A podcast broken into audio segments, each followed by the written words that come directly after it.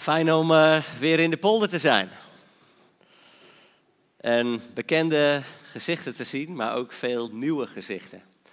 En dat uh, is een uh, goed teken wat mij betreft. het is inderdaad, nou inmiddels wel, eigenlijk zouden we dat toch, ja, we kunnen het noemen, maar het is eigenlijk toch al 26 jaar geleden of zo. Dat Alexander en ik hier wonen in, in Emmeloord. Uh, maar ik moet wel zeggen dat dat van binnen uh, blijft het heel vertrouwd voelen. En uh, hebben jullie een plek, plek, in ons hart toen wij hier als voorganger zegbaar mochten, mochten functioneren. Inmiddels wonen we inderdaad in Katwijk en mogen we daar de Heer dienen in de, de Baptistengemeente. En gaan wij met elkaar door een tijd heen waarin het nodige gebeurt. En vanmorgen wil ik ja, met jullie delen vanuit een aantal versen van Gods Woord. Uh, dat waar de Heer mij bij ja, bepaald heeft in uh, deze weken, deze tijden waarin we leven. En ik nodig je uit om met mij die Bijbelversen op te slaan. Uh, of, ja, ik weet niet of het geprojecteerd wordt, maar ik zal proberen het in ieder geval zo duidelijk mogelijk voor te lezen. Jacobus hoofdstuk 1, de versen 2 tot en met 4. Jacobus Hoofdstuk 1, de versen 2 tot en met 4.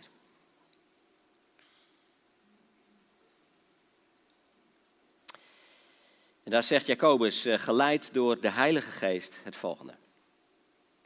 Het moet u tot grote blijdschap stemmen, broeders en zusters, als u allerlei beproevingen ondergaat. Want u weet, wanneer uw geloof op de proef wordt gesteld, leidt dat tot standvastigheid.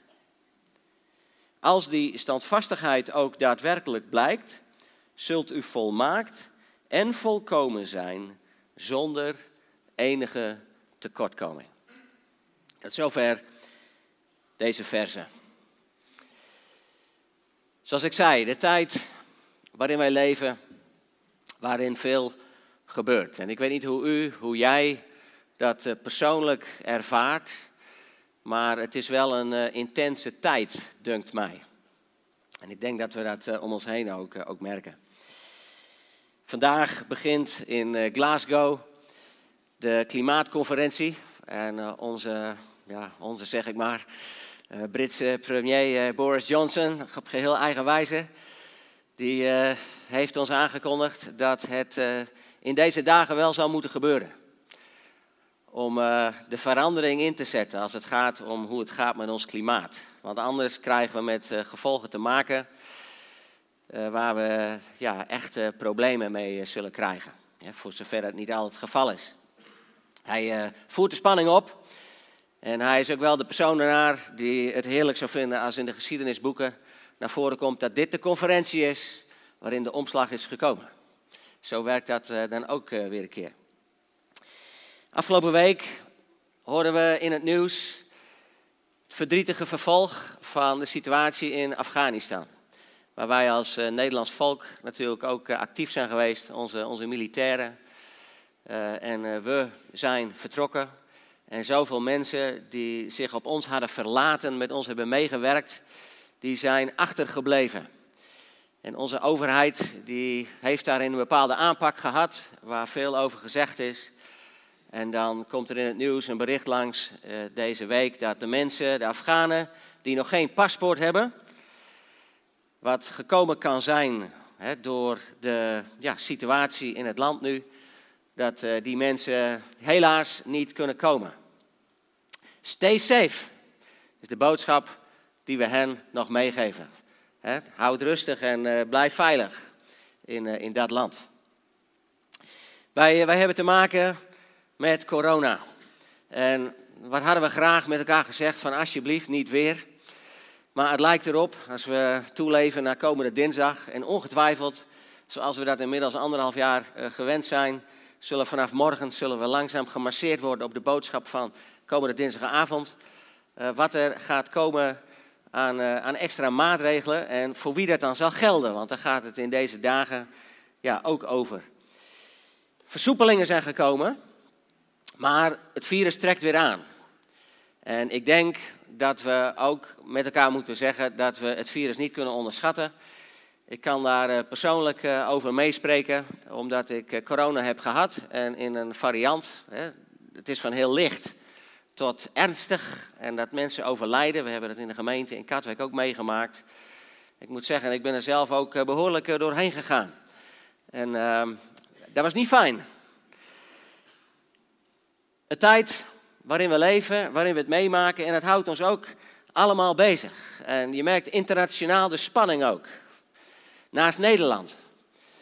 want een overheid die moet daar leiding aan geven, die neemt maatregelen, die doet dat soms op een geheel eigen wijze. En daar kun je in vinden. En over het algemeen blijkt dat het grote deel van de bevolking daar dan wel in meegaat. Maar er zijn ook mensen die om hun eigen redenen zich daar absoluut niet in kunnen vinden. En de protesten en de demonstraties, die zien we natuurlijk op tv en die maken we ook mee in ons eigen land. Het is een tijd waarin het nodige gebeurt. Het is een tijd waarin er onrust is, waarin er sprake is van spanning, waarin er sprake is van polarisatie. De sfeer wordt er gewoon niet beter op onderling.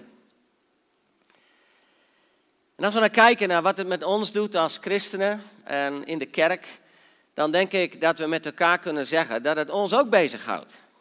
Dat wij net mensen zijn. En dat het ons kan beroeren. En dat we daar ook van alles van kunnen denken. En dat we ook ja, eigenlijk zoeken in ons verlangen naar houvast zoeken om het te duiden. En, en, en wat gebeurt er dan? Waar hebben we mee te maken? Dan merken we ja, dat er van alles gezegd wordt, dat er van alles besproken wordt, dat er gepreekt wordt. En onze broeder Paul Visser, onze dominee Paul Visser, als hij ja, terugdenkt aan wat er gebeurd is en wat hij heeft gedaan met die preek op een zondagavond in Zeeland een paar weken geleden. Ik weet niet of hij hem dan nog zo op die wijze had gehouden.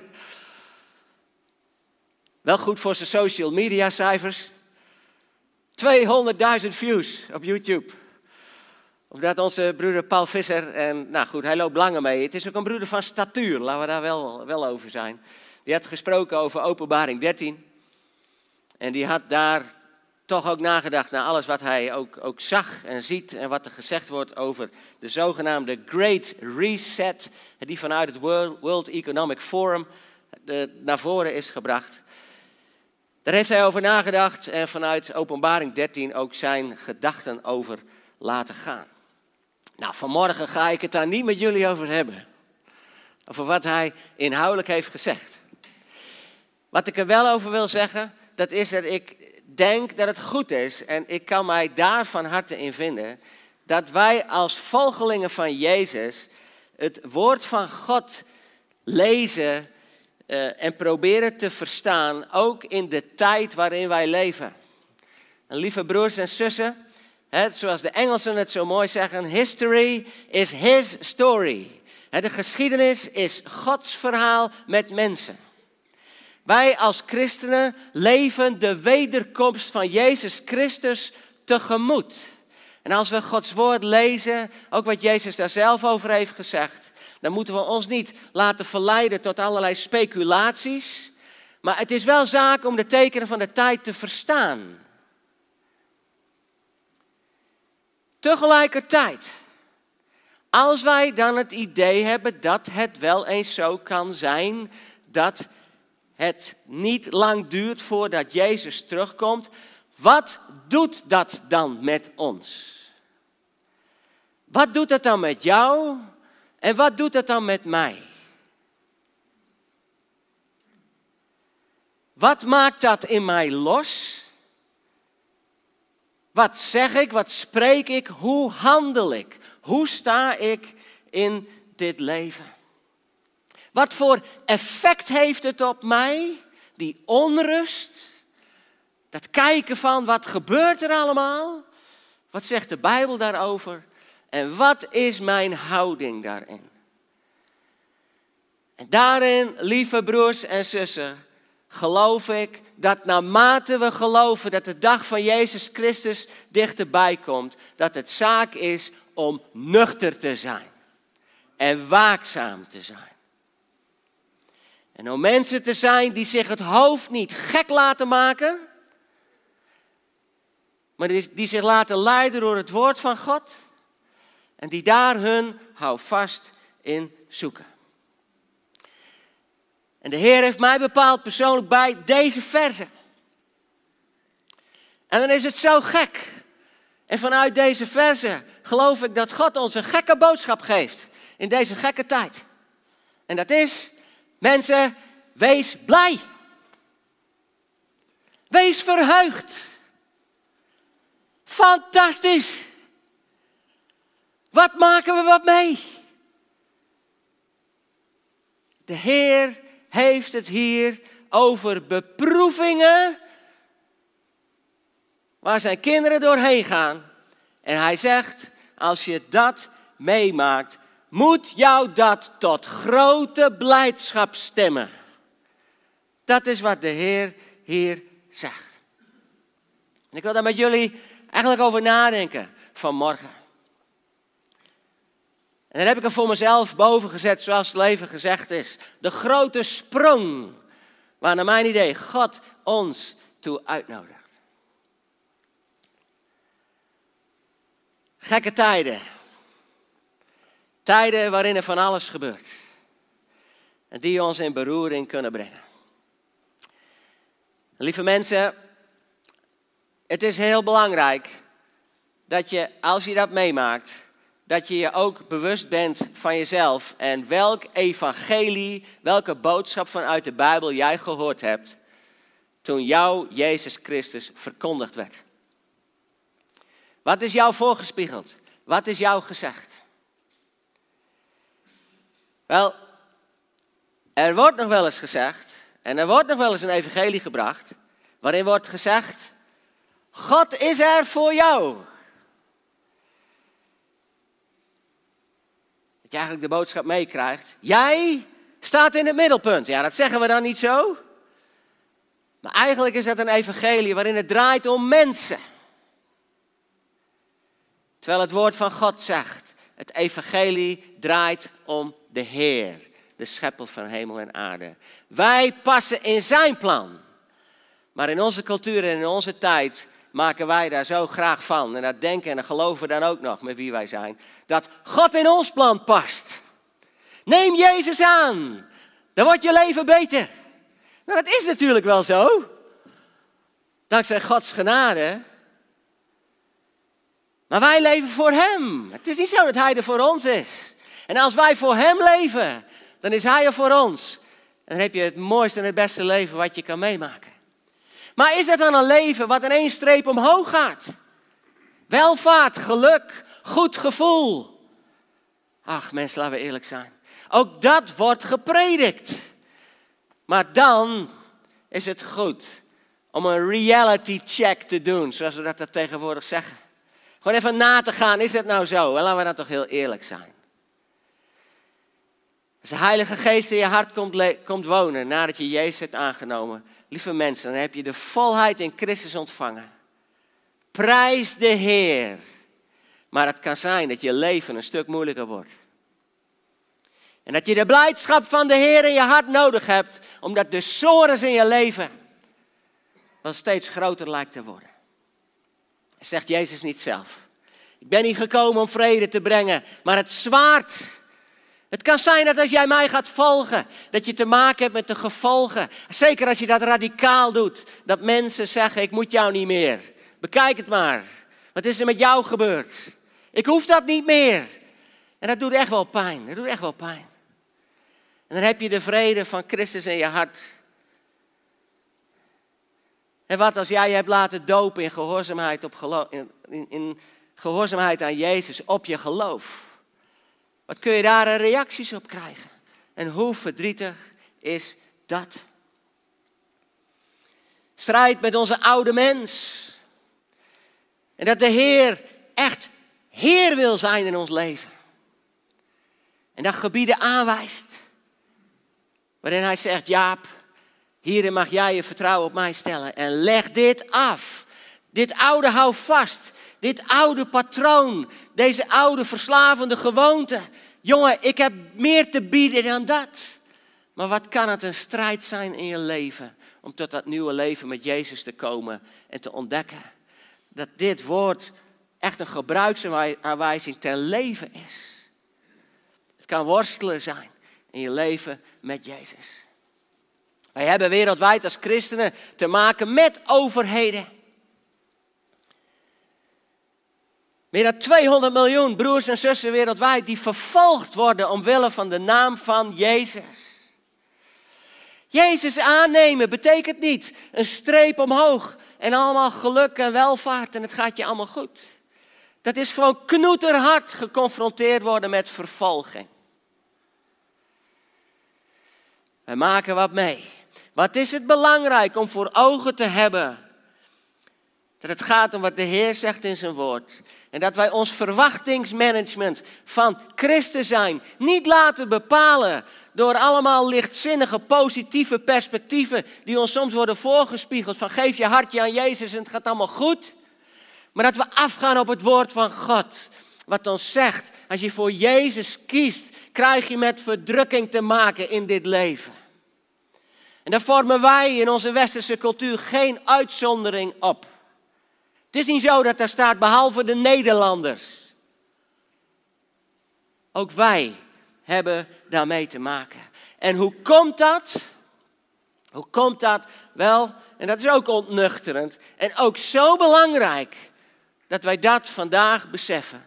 Dat komt omdat Paulus zegt in de Efezebrief, in Efeze 6, dat wij niet te maken hebben met de dingen die voor ogen zijn, maar dat wij te maken hebben met een geestelijke strijd, met overheden en machten in de hemelse gewesten, die in hun opstand tegen God zich verzetten tegen de schepselen van God en niets liever doen dan die mensen onderuit halen. Hij is de mensenmoorder van de beginnen. Hij, Satan en zijn demonen gaan rond als een brullende leeuw, zoekend wie zij kunnen verslinden. Dat is de geestelijke realiteit waar wij mee te maken hebben. Tuurlijk hebben wij voor ogen wat er om ons heen gebeurt. Maar daarachter zit een macht die werkzaam is om God te dwarsbomen en zijn kinderen dwars te zetten. Paulus zegt, heb je ogen daarvoor open. De Heer Jezus zegt in Lucas hoofdstuk 22 dat Satan het plan heeft om ons christenen, u lieden, te ziften als de tarwe en ons uit elkaar te drijven. Broers en zussen, dat kunnen wij niet onderschatten. Is er sprake van complotten in deze wereld? Moeten wij complotdenkers zijn? Nou, voor mij is dat bijbels gezien een ABC'tje. Absoluut. Absoluut. En dan doe ik op de boze die een complot heeft. Wat ik aanhaalde vanuit 1 Petrus 5, die rondgaat als een brullende leeuw. Constant om te zoeken naar wie hij kan verslinden. Daar gebruikt hij mensen voor. En dan moeten we niet gaan speculeren over wie dat, dat dan allemaal zouden zijn. Maar dat er sprake is van een complot tegen christenen, maak je borst maar nat. Echt. Vergis je niet. Je hebt niet gekozen voor een makkelijke weg toen jij zei dat je Jezus ging volgen. En Jezus heeft jou dat ook niet beloofd. Het leven hier op aarde, de navolging van Jezus, is niet makkelijk. Maar het bijzondere is dat dat het geval is. Maar dat God dat tot onderdeel heeft gemaakt van zijn plan met ons. En wat is zijn plan met ons? Zijn plan met ons is dat wij Hem hebben leren kennen. Dat wij hier nu leven. Dat Hij ons roept met een roeping om uit te reiken naar andere mensen. Maar zijn plan met ons is dat wij Hem zullen ontmoeten. En dat wij bij Hem zullen zijn en komen in Zijn rijk. En of wij gaan er op een gegeven moment naartoe als wij het leven hier achter ons laten, of Jezus Christus komt eerder terug. Broers en zussen, wij zijn bestemd voor de troon. Wij zijn bestemd voor een leven met Jezus in eeuwigheid. En wat laat Gods woord ons nou blijken? Dat God de tijd die wij hier meemaken, waarin Hij ons roept, gebruikt om ons op die wederkomst voor te bereiden. En om ons daarvoor klaar te maken. En daarvoor gebruikt Hij alles wat wij meemaken. Ook vandaag, anno 2021.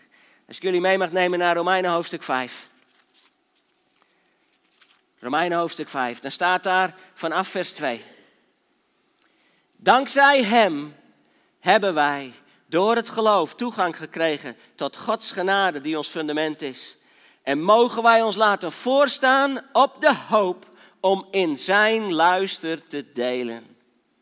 De hoop om in Zijn luister te delen. En dat niet alleen. Wij laten ons zelfs voorstaan op de ellende die we ondervinden, omdat we weten dat ellende tot volharding leidt, volharding tot betrouwbaarheid en betrouwbaarheid tot hoop. Deze hoop zal niet worden beschaamd, omdat Gods liefde in ons hart is uitgegoten door de Heilige Geest die ons gegeven is. Hier wordt ons geschreven op de hoop om in zijn luister te delen. Daar worden we hier bij bepaald. Als ik jullie mee mag nemen naar 1 Petrus, hoofdstuk 1, dan lezen wij daar vanaf vers 4.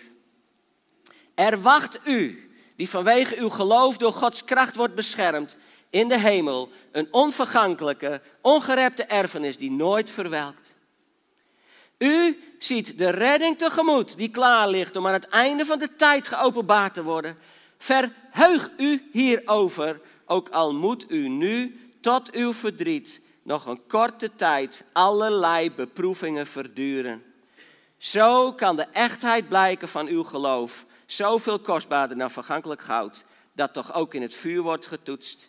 En zo verwerft u lof, eer en roem wanneer Jezus Christus zich zal openbaren. Paulus zegt het. Petrus zegt het. En Jacobus zegt het hier in deze verse. Het moet u tot grote blijdschap stemmen, broeders en zusters, als u allerlei beproevingen ondergaat. Want u weet, wanneer uw geloof op de proef wordt gesteld, leidt dat tot standvastigheid. Als die standvastigheid ook daadwerkelijk blijkt, zult u volmaakt en volkomen zijn, zonder enige tekortkoming. Wees blij met beproevingen.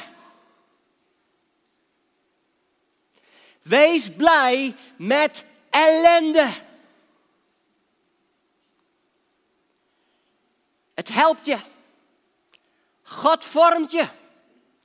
Om je voor te bereiden, juist als je gelooft dat Jezus Christus terugkomt. Gods woord laat ons niet alleen staan. Grote blijdschap, dat is het perspectief. Wat is het belangrijk dat in een tijd waarin er van alles over ons wordt uitgestort, waarin ons hart onrustig is, waarin we allerlei kanten op kunnen slaan en heel begrijpelijk vaak, maar dat we zeggen, Heer, uw woord is een lamp voor mijn voet en een licht op mijn pad. Dit is het kompas waar ik mij door mag laten leiden. En wat heeft Gods woord dan een andere kijk op zaken dan wat wij vanuit onszelf kunnen hebben en wat mensen om ons heen kunnen hebben. Wij zijn met z'n allen in een proces op weg naar Gods toekomst, naar de wederkomst van Jezus. Het is zaak juist nu, in deze tijd, waarin van alles gebeurt, dat wij als christenen met geestelijke ogen kijken, met geestelijke oren horen, in plaats van dat wij ons ook laten meeslepen in onze emotie. Hoe begrijpelijk ook. Ik heb het idee dat we daar met z'n allen vatbaar voor zijn. Weet je, toen ik hier zo mee bezig was in de voorbereiding, moest ik denken eigenlijk aan een voorbeeld. En dat is ja, een heel praktisch voorbeeld, hè, maar dat helpt mij dan wel weer. Uh, ik, ik, moest denken aan, uh, aan, aan, onze jeugdwerker in, in Katwijk, Helena. Die heeft nou, sinds, sinds een, nou, wat is het, inmiddels een half jaar of zo, een, een, kleintje, Vee Elin. Een heel lief meisje. Zo'n propje, hè? En, en, we zagen nou vanmorgen ook een mooi fotootje. Die je, dan, die je dan zo in je hand kan hebben. Maar, wat kan zo'n mooi propje, zo'n lief klein kindje, wat kan die ook tekeer gaan? En als je dat dan voor het eerst meemaakt, ja, dan, dan kan dat wel effect hebben. Dan is het best zoeken van, wat moet ik nu? Nou, en zo gaat het. Hè? En Vee Elin, echt een heel lief meisje. En Helena, echt een superleuke meid, onze jeugdwerker. Uh, maar die maken met z'n allen, die maken wel wat mee. Want Elin, die, uh, ja, die gaat door fases heen. En nou is mij verteld, en onze oudste dochter Terza, voor, voor wie haar nog kent als klein kindje. Nou, inmiddels Terza, die is ook in verwachting van de derde. Ah, Alexander en ik zijn helemaal blij natuurlijk ook. maar onze Terza, die heeft wel eens gezegd, pap, weet je, uh, dan gaat een kindje door sprongetjes. Zijn hier mensen die dat ook weten? Dat je dat te maken hebt met sprongetjes. Mag ik mensen zien met de handen omhoog? Dan heb ik even het idee. Ja, kijk eens aan, kijk eens aan. Kijk, in de tijd dat wij de, onze kinderen hadden, dat is dus een streepje geleden. Toen, uh, ja, wij wisten dat allemaal ook weer niet op die manier, maar daar is onderzoek naar gedaan. En wat blijkt nou? In de ontwikkeling van onze kinderen maken zij sprongetjes. Nou, als je daar meer over wil weten, even googlen op Oei, ik groei. Oei, ik groei. Nou, ik vind het zo mooi, mooi benoemd eigenlijk ook. Oei, ik groei. Nou, en dan gaat het over sprongetjes. Wat gebeurt er? Het, het kan zijn dat je kindje ineens, ineens ja, heel angstig is, eh, veel moet huilen, eh, heel aanhankelijk is, heel hangerig is, van de ene op de andere dag. En als je denkt, oh, nou hadden we net wat ritme in onze slaap. En nou weer wakker worden. En ja, wat nu? Wat, wat, wat is er aan de hand? En dat is dan mogelijk een sprongetje. Ja, je moet het even weten. Dat kan dan een sprongetje zijn. Want wat gebeurt er met onze lieve babytjes? Het kan zomaar zijn dat ze ochtends wakker worden en in één keer... Oh, meer zich bewust zijn van de omgeving waarin ze leven. De wereld is in één keer veel groter. Hun, hun, het gaat om hun omgeving, maar ja, ook als het, als het gaat om hun lichamelijke mogelijkheden, de bewegingen die ze kunnen maken en wat ze zien. In één keer, oh, is dat mijn vader? Zou ik ook schrikken. Hè? Denk je van, hè? En, dat, en dat is een hele nieuwe werkelijkheid. En wat is nou het interessante? Dat gebeurt. En wat denken de ouders? Ah nee, eh, nee, wat erg. Nee, dat wil ik niet, want ik wil terug naar gisteren, naar al die rust. Maar wat is nou het interessante? Dat stapje, dat sprongetje wat ze maken, hebben ze nodig om hun volgende stap te kunnen zetten. Dat is het boeiende. Ze groeien door die moeite heen naar een volgend moment van ontwikkeling. Met andere woorden, je moet dus niet balen van zo'n sprongetje. Ja, heel begrijpelijk natuurlijk, maar dat sprongetje heeft jouw kindje nodig om te groeien en te ontwikkelen en toe te groeien naar de volgende fase waar hij of zij in terecht zal komen. En wat dan dat kindje nodig heeft, is een vader en een moeder die vanuit rust dat kindje gewoon tegen zich aandrukken. En zeggen, oh, het is allemaal goed. Het is allemaal goed. Kom goed. Jij hebt niet het overzicht, maar wij wel, voor zover. Maar je vader in de hemel heeft in ieder geval het overzicht. Kom maar. Dat is het idee. En dan groeit dat kindje daardoor heen. Wat een les ook in leiderschap. Van hoe je omgaat met tijden waar je doorheen gaat. En hoe dan. Zo belangrijk dat ouders dan in rust zijn en blijven. Broers en zussen, wat is het zaak om fases waar wij doorheen gaan te aanvaarden? Wat is het zaak om bewust door te zetten, volharding te oefenen, te trainen in tijden waarin het moeilijk is, in het vertrouwen dat God daar doorheen werkt en ons wil vormen. Het is zo bijzonder dat waar de boze probeert omstandigheden in ons leven te gebruiken als verzoeking om ons af te leiden van de Heer, dat datzelfde woord wat in het Grieks gebruikt wordt voor verzoeking ook vertaald kan worden met beproeving, wat hier is gebeurd, en dat die beproeving vanuit Gods perspectief bedoeld is om ons juist sterker te maken en voor te bereiden op zijn wederkomst. En dan hebben wij de belofte vanuit 1 Korinthe 10, vers 13, dat God niet zal gedogen dat wij boven vermogen verzocht worden, omdat Hij met de beproeving ook voor de uitkomst zal zorgen. God heeft de regie.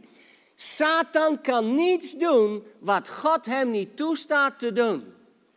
Alles wat wij meemaken is vanuit God gezien voor ons een mogelijkheid om soms door die moeite heen te gaan en dingen ten goede te doen medewerken, opdat wij worden voorbereid op ons zijn met Hem. Hij heeft de regie. Johannes zegt in 1 Johannes hoofdstuk 4, hij die in ons is, is sterker dan hij die in de wereld is. Geloven wij dat? Wat is het belangrijk om dat voor ogen te houden?